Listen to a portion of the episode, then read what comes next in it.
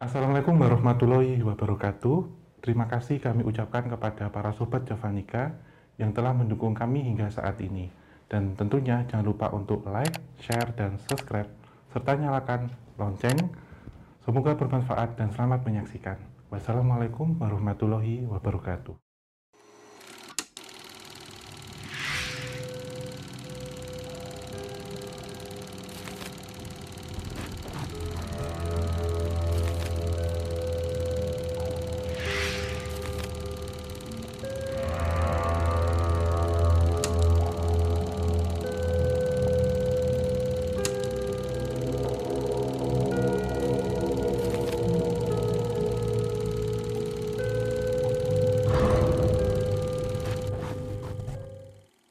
Halo Sobat Javanika di mana pun kalian berada Assalamualaikum warahmatullahi wabarakatuh. Salam damai sejahtera. Om Swastiastu. Namo Buddhaya. Mantap Pembukaan yang sangat komplit ya Om, nggak Iya. pernah saya ingat itu Kembali lagi tentunya kita di konten obrolan santai Kali ini cahayanya kok ini ya lumayan sekarang teknik Aman-aman ya, eh, warung. kita sekarang agak niat-niat sedikit lah sekarang Iya, ya entah kenapa difokuskan ini ini Gajinya naik. apa? Gajinya naik. Oh iya gajinya naik. atas permintaan netizen kemarin katanya belakangan kan banyak dipuji. Eh, kembali lagi kita dari obrolan yang kemarin ya Om ya. Iya. Kemarin itu kan kalau nggak salah kita membahas tentang keuangan yang ada di dunia gaib Iya. atau dunia metafisika. Nah, kemarin aku sempat nyebut juga rasa penaras, penasaranku kepada sebenarnya dunia gaib itu ada pemerintahannya nggak sih? Kalau kita menilik ke video pertama kita waktu kita jalan-jalan di Merap, wah, sebut nama nggak apa-apa ya? boleh rasanya sensor kalau di Gunung Merapi waktu itu kan kita sempat jalan-jalan yang pertama. Itu kan itu untuk pertama kalinya saya tahu bahwasanya di dunia sana. Itu kan kalau kita tahu kan kalau hantu itu kan munculnya bisa cuma satu-satu ya karena itu mungkin pengaruh televisi ya kak hantu itu kan ya pocong satu kuntilanak satu genderuwo pun itu jarang. Tapi ketika perjalanan kita pertama di Gunung Merapi itu untuk pertama kalinya saya tahu bahwasanya hantu itu dia bisa berjumlah banyak. Untuk satu spesiesnya misal endemik pocong itu ada banyak. Dan itu kita sebutnya dengan nama koloni. Ya. Kan?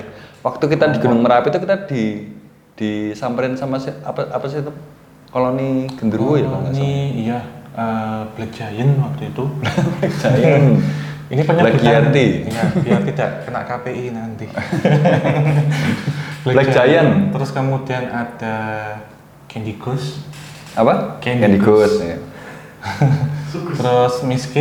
Miss juga. K. Dan masih banyak lagi. Sebenarnya di sana memang eh, kalau kita bilang tentang koloni, Hmm. itu pasti ada koordinatornya, Mas. Iya. Ya. Karena aku masih ingat waktu kamu di sana tuh eh, apa di belakang kita tuh udah banyak mas. Apa namanya? Koloni genderuwo udah ngepung kita kayak gitu kan.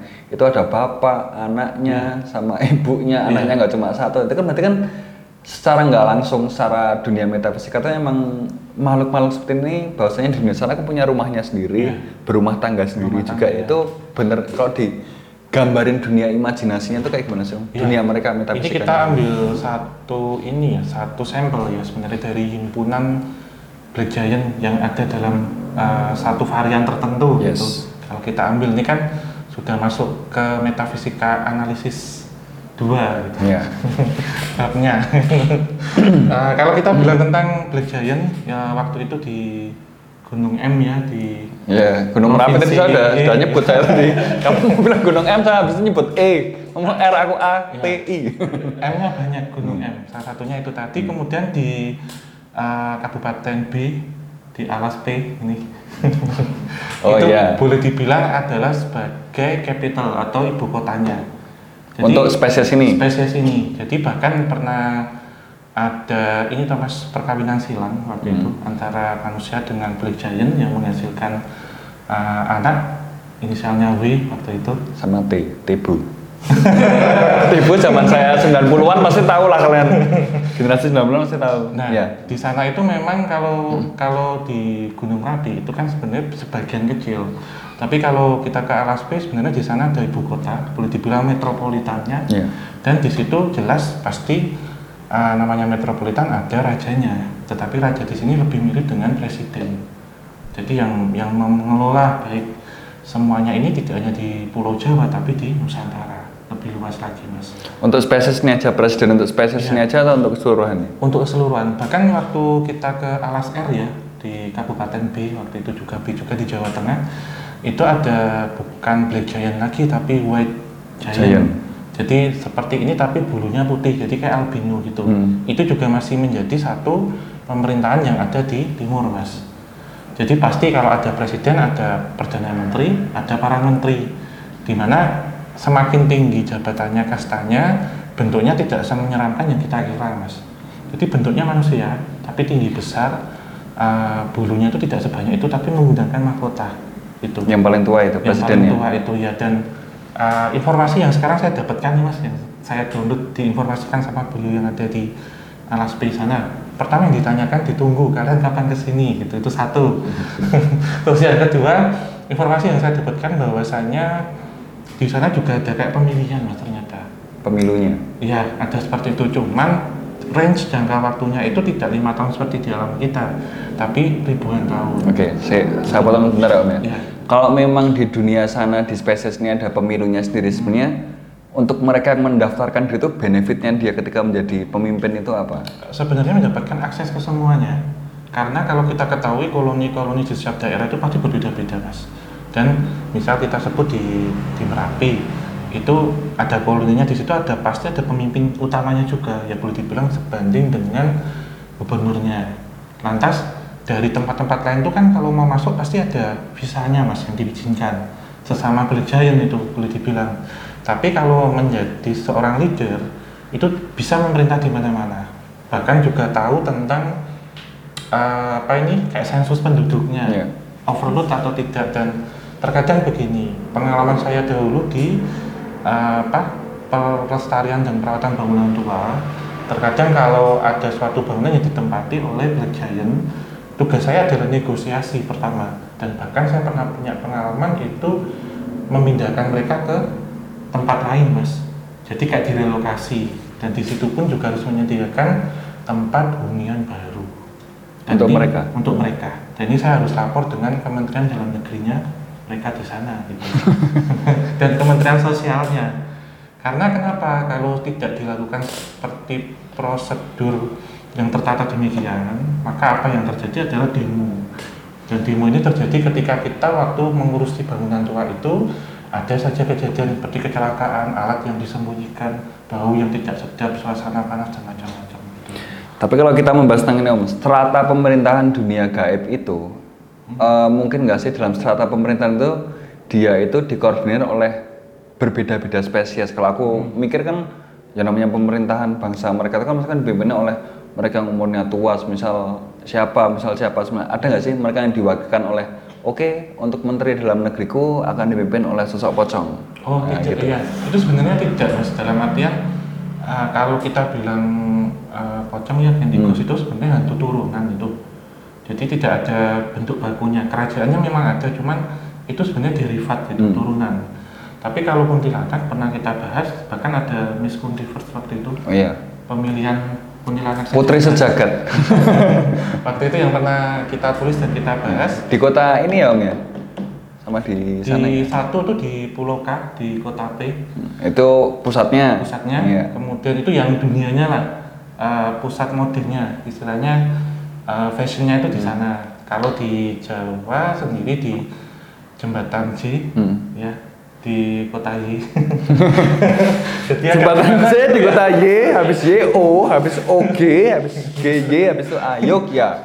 Kasihan deh tadi, ini KTTS nih, karena kasih banyak tahu. variabelnya kan sekarang Hmm. Eh, dan waktu itu kita di ini sih mas di mana ya Eh, salah satu daerah yang di situ ada rawanya. Iya. ada jembatan di situ waktu itu ada pemilihan pas di situ. Lantas dari semua ini mas itu sebenarnya tersentral satu. Eh, itu jelas di pantai selatan mas. Eh, Gusti Kanjeng Ratu Kidul sebenarnya mem- membawai semuanya. Jadi boleh dibilang kan ratu. Hmm. ratu dari kesemuanya gitu. Dan kenapa kalau mungkin orang kayak ngelarung ngelabu pusaka entah makhluk astral buangan pasti dilabunya di sungai atau di laut dilarungnya di sungai atau dilabu di laut itu mengartikan bahwa uh, energi astral yang ada di benda atau di- ada di sesuatu hal itu nanti kalau mengalir atau bermuara semuanya di Selatan. selatan atau boleh bilang di laut. Sebab ada dua kerajaan besar uh, yang di darat itu kalau tidak di laut ya di gunung dan satu lagi itu ada di langit mas di atas awan. Jadi saya pernah kalau pas naik pesawat itu melihat di atas itu sebenarnya banyak kerajaan, banyak kota-kota. itu Gokil bro. itu berbeda-beda dan di sana memang tataannya berbeda dengan yang ada di bumi. Di sana itu berbeda, kondisi kerajaannya berbeda. Uh, ada beberapa yang yang tidak boleh di- disampaikan kalau tentang kerajaan langit.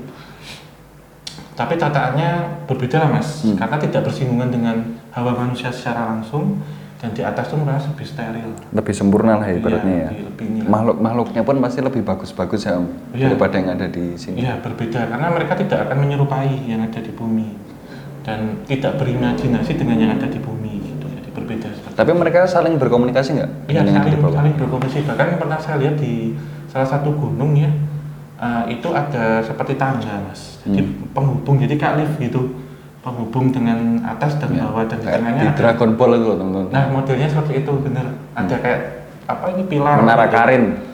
Kalian tahu Menara Karin? Terus di situ ada kayak pos penjagaan mas. Jadi sosok astral dari bawah kalau mau ke atas tuh harus laporan data-datanya, harus membawa surat keimigrasian dan macam-macam gitu. Oke, tapi kalau kita membahas yang ada di bawah dulu kan kita membahas dari tadi kan membahas tentang strata kepemimpinan ya. Kalau orang-orang tahu kan berbicara tentang dunia metafisika pasti akan semuanya lari ke pantai selatan Iya. semuanya. Sosok sosok beliau itu yang disebut apa?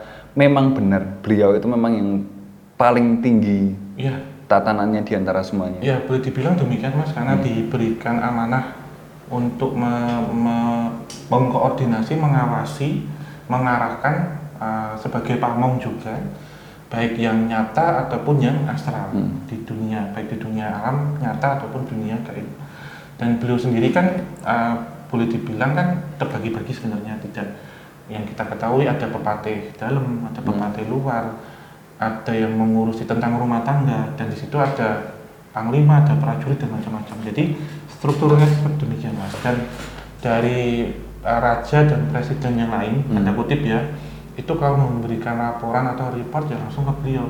Dan ada uh, jurnal ataupun meeting tahunan bahkan bulanan salah satunya yang tepat dipakai adalah uh, di salah satu gua di Pulau N di Kabupaten C Di meneh gue. Nah, itu Di meneh dan gue. menjadi penasaran itu disebutkan langsung Uh, pulau ini memang sangat terkenal Hmm. boleh dibilang salah satu uh, alcatraznya Indonesia klunya itu Mm-mm.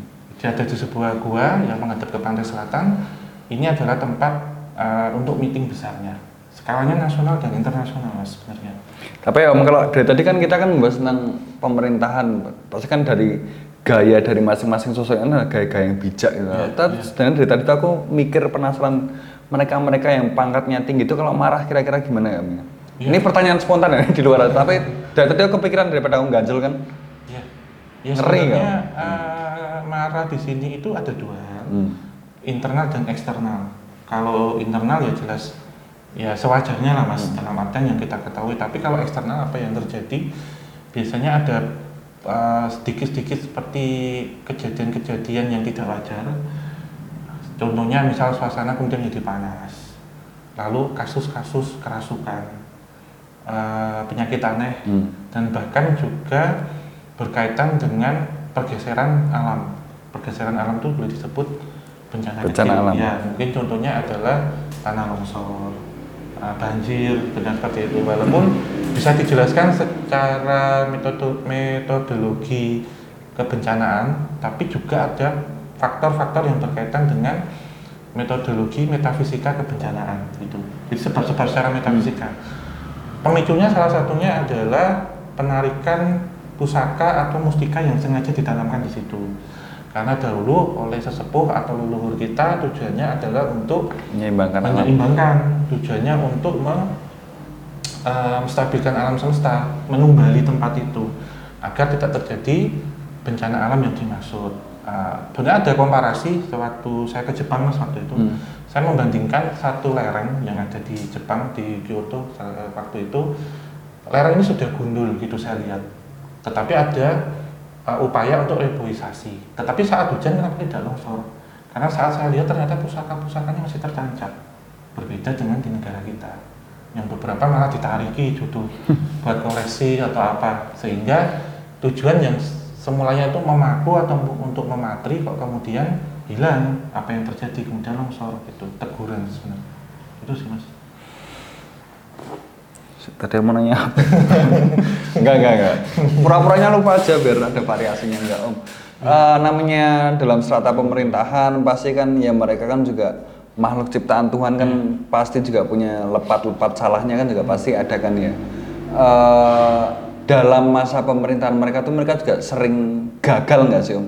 Iya. Atau semuanya sempurna karena mereka kan udah menjalani kehidupan yang lebih lama daripada kita, pola pikir mereka pastinya lebih maju. Mereka tuh pernah nggak sih gagal dalam sebuah urusan. Urusan ini negara ya. Ada mas. Pernah beberapa contohnya seperti yang saya ceritakan untuk penjagaan pusaka mas. Jadi ada jin yang ditugaskan waktu itu untuk menjaga pusaka ini agar tidak gampang ditarik atau harta gaib. Tetapi tanda kutip mereka kok mau disuap? Dengan dengan cara dari bangsa manusia waktu itu memberikan tumbal manusia contohnya darah ataupun memberikan tumbal sesaji macam-macam sehingga lena dan saya memilih ini kemudian dilepas. Sehingga ini akan mendapatkan punishment nanti pasti. Dan akan ada teguran-teguran mas dari dari petinggi-petingginya itu Dan ini kalau nggak salah ya Om ya, eh, sepengetahuan kan sebenarnya kalau dalam dunia mereka tuh mereka bisa menganggap bahwasanya tumbal atau kerasukan menurut mereka adalah hal yang sebenarnya tidak tidak perlu dilakukan di dunia manusia kan sebenarnya. iya. Bahkan kalau aku nggak salah kan aku pernah nonton sebuah series judulnya Lucifer kalau nggak salah. Bahkan seseorang Lucifer sendiri dia melarang iblis-iblis di bawahnya untuk merasuki manusia karena itu memang bukan aturan mereka, bukan cara main mereka. Hanya saja hantu-hantu yang ada di bawah Lucifer ini, lah dia itu memang ya berkembang dengan sendirinya. Tapi bisa diamini nggak om kalau semisal Bisa. meminta tumbal tuh sebenarnya juga dilarang Ya, juga di sebenarnya dunia mereka. ada di catatan di mereka ini sebenarnya adalah uh, boleh dibilang mereka itu sebenarnya tidak minta apa-apa ya. Tetapi di awal mungkin memberikan rokok. Kemudian dari rokok jadi bunga. Bunga jadi sesaji makanan. Dari makanan menjadi darah hewan bahkan sampai darah manusia. Jadi uh, gini loh mas. Manusia yang kemudian menawarkan menawarkan imbalan itu pasti akan bersaing-saing. Jadi kayak tanda kutip itu ngamploti. Hmm. biar nanti diberikan kelancaran. Menyuap lah ya si A mungkin hanya memberikan sesaji rokok tapi si B kemudian memberikan sesaji darah ayam pasti yang dipilih ini Hmm. gitu dan ini kok menjadi seperti bahaya laten bagi mereka sehingga sosok astral ini kayak apa ya mas melanggar hukum itu juga ada di sana dan nanti menyediakan punishment juga pengurungan juga. Punishmentnya berupa apa om biasanya om? Di dunia mereka. biasanya. ada pengurungan dikurung di di suatu tempat atau di suatu benda tertentu yang itu ada jangka waktu pengeluarannya bahkan saya saya melihat beberapa uh, landmark dari kota-kota ya tugu-tugu tertentu Hmm. itu menjadi penjara dalam tanda kutip bagi sosok yang melanggar Bagi mereka punishment seperti itu ditakuti apa enggak? sebenarnya ditakuti mas sebenarnya ditakuti Kan mereka kan mikir, wah umurku panjang kok. Aku nggak nggak akan nggak akan nggak akan mati kok gitu. Iya, eh, dengan dengan seperti itu tetapi kebebasan mereka. Yang semula gini mas contohnya semula yang mereka bisa terbang antar pulau. Jadi kayak izin terbangnya dicabut. Jadi mereka saat mau berpindah mungkin dari Jawa mau ke Kalimantan pasti nanti ditanyain izin terbangnya. Saat mereka tidak dapat tidak akan bisa semudah itu aksesnya dicekal. Ada seperti itu juga. Jadi hampir sama sebenarnya Eh, ada ada unsur eh, seperti penegak hukumnya Hmm. pengadilan sebenarnya ada juga dan kan dipisah nanti menjadi eh, satu yang taat satu yang tidak taat Iya. itu boleh dibilang kan satu yang eh, dekat dengan aturan atau dengan keyakinannya yang satu ingkar keyakinan tuh kepercayaannya dalam artian seperti agama itu ada juga sebenarnya Cukup terorganisir ya berarti ya. Iya, dan tertib mas. Karena saya pernah menjumpai, Terorganisir. Pernah menjumpai beberapa yang dia karena dianggap sudah dikasih amanah untuk menjaga suatu harta, setelah diberikan suap itu kena hukuman, kena punishment dan tidak bisa memiliki sesuatu hal yang dulunya dia bisa. Contohnya Ya kayak cukup izin bikin kapok juga ya berarti ya om ya. Iya, iya, ada seperti itu. Karena kan contoh misal eh, si jin ini dipakai untuk kurir sama uh, paranormal yang menggunakan praktek untuk ilmu tertentu, ilmu hitam mungkin teluh atau santet tertentu. Ya itu mas Genta, jadi ada yang dipakai uh, untuk jasa pengiriman tertentu jadi kurir yang dimanfaatkan oleh paranormal uh, misal untuk pengiriman teluh, santet atau pelet. Ini saat nanti ketangkap atau saat korban target ini sedang menjalani proses penyembuhan, biasanya sosok asrama ditanyain, kamu yang kirim siapa gini gini gini, Pak Mek, uh, kemudian minta maaf atau izin kapok atau apa itu yang mana kayak minta amnesti pengampunan nanti tujuannya. Hmm. Karena kalau sampai ketahuan uh, tim penegak hukumnya di dunia astral sana, dia juga akan kena uh, seperti hukuman punishment itu. Oke Om, sebelum ini kita closing, satu pertanyaanku, Ya. Eh, mereka punya strata pemerintahan, mereka punya kerajaan sendiri, apakah kerajaan ini juga mereka tuh apa ya, saling bersinergi dengan yang ada di dunia manusia, saling bahu membahu Iya, menjadi iya, satu? Iya, itu ada di beberapa itu ya mas pasti. Eh, secara spiritual ya, secara, Hmm, secara secara spiritual. metafisika ada. Jadi terkadang eh, ada juga beberapa mereka itu yang kemudian mencoba merasuk ke tubuh para Hmm. prajurit. Kemudian prajurit ini prajuritnya nyata ya manusia Ya. ya, memiliki seperti magis tertentu itu tidak takut dengan apa-apa dan powernya menjadi lebih Luar biasa. Iya. Atau ada juga beberapa contohnya seperti Punggawa, kemudian eh, Patih Panglima dari Kerajaan Astral itu yang coba mendekati atau berkomunikasi dengan pemimpin yang ada di alam nyata, Hmm. yaitu memberikan bisikan atau arahan tentang tata negara, solusi dari sebuah masalah, atau juga pembangunan-pembangunannya. Itu mas. Jadi apa sih ada sinergi lah. Pastilah ya, Iya, namanya sudah hidup berdampingan kok. Makanya dari itu kan sebenarnya eh, kalau ada orang yang menyangkal tuh agaknya aku juga agak geli. Iya. dari aku sendiri kalian mau mencerita saya nggak apa-apa, tapi saya sebenarnya percaya kok dari dari lamanya zaman itu leluhur kita tuh udah memang emang bersinergi dengan mereka gitu kan karena banyak cerita-cerita di legenda-legenda kita kan juga menuliskan ada kerajaan apa minta bantuan sama gunung apa untuk membantu mengalahkan itu untuk maka gunung itu diledakkan dengan bantuan kerajaan gaib lain itu sebenarnya cerita-cerita itu sebenarnya ada dan ya mau nggak mau kan itu memang yang terjadi di negara kita kenapa kalian harus menyangkalnya Iya, ya sebenarnya ini hanya hanya perantara ya, Hmm. bukan dari uh, golongan manusia kemudian meminta tolong gitu, Hmm. bukan. Tetapi sebenarnya sinergi itu uh, sesama makhluk hidup saling menolong dan di sini juga seperti ada uh, koneksi, mas. Iya. Koneksi. Jadi memang beda alam, tetapi secara kerukunan itu terjaga. Itu jadi minta tolong di sini itu sebenarnya bersinergi, bukan artian terus uh, selain kepada Tuhan yang Maha Esa, ini sebenarnya hanya perantara, mas. Iya. Perantara yang dikirimkan lah modelnya. ya selayaknya orang berteman lah ya menurut gue kayak gitu modelnya seperti itu. Jadi kayak, kayak kerjasama sama Mas Genta, contohnya demikian gitu. Oke, jadi mungkin cukup sekian ya, Om Hao Iya. ya. Mungkin untuk minggu depan kita akan, wah, tim editor langsung, saya nggak boleh ngasih spoiler ternyata untuk minggu depan karena pembahasan-pembahasan yang saya idekan cukup menarik. Enggak sih, cukup liarnya jadi agak-agak susah juga. Jadi mungkin cukup sekian untuk pembahasan tentang strata dari bangsa gaib ini mungkin hanyalah seper ah seperkecil Ya, hanya ya, ya. kulit-kulitnya sih. Iya, Iya. ini kita baru membahas tentang Jawa, kita belum membahas yang ada di sana, sana, sana di negara mana, negara mana. Kalau dijadiin satu itu ya besar kayak gitu. Jadi ini hanyalah sekelumit kecil tentang strata pemerintahan yang ada di mungkin sekitaran Pulau Jawa ya Om ya, bisa Iya, dibilang atau Nusantara lah bisa dibilangnya. Tapi ini kita membahasnya lebih ke Pulau Jawa karena kita tadi mengawalnya dari Black Giant sampai ke Pantai Selatan juga. Jadi Iya. itu hanyalah sekelumit kecil aja kayak gitu. Jadi mungkin nggak tahu sekelumit besarnya apakah akan kita kupas minggu depan atau gimana. Saya sih ngikut sama editornya aja. ya itu aja ya Om ya. Iya, mungkin cukup ya. Eh, ya semoga baik dan buruknya bisa kalian ambil. Yang baik kalian ambil, yang buruk kalian buang. Dan ya jangan sepenuhnya percaya kepada kita juga karena ini hanyalah ya apa sekedar ilmu lain ya pembelajaran lain yang bisa kalian petik dari luasnya dunia gaib yang mungkin tidak pernah bisa kita definisi sampai kapan pun karena memang hukumnya beda dimensi ya gitu ya, ya. Di akhir kata terima kasih sudah menyaksikan obrolan santai kali ini dan jangan lupa untuk apa? Mau Untuk like, uh, share sebanyak mungkin, berkomentar positif, dan jangan lupa untuk subscribe serta nyalakan lonceng. Agar Wih. kalau kami me- apa, mengupload video terbaru, kalian semua bisa mengetahuinya. Supaya kalau kita ke Alas Pay kalian nggak ketinggalan notifikasinya karena Iya. kita rencana mau bikin berapa episode tem di sana Bikin 6 sampai 8. wah enam sampai Nanti delapan kalau- episode mamen Dan satu hal lagi, kalau ada ini ya, kuning-kuning itu jangan di skip. Jadi tetap ditonton.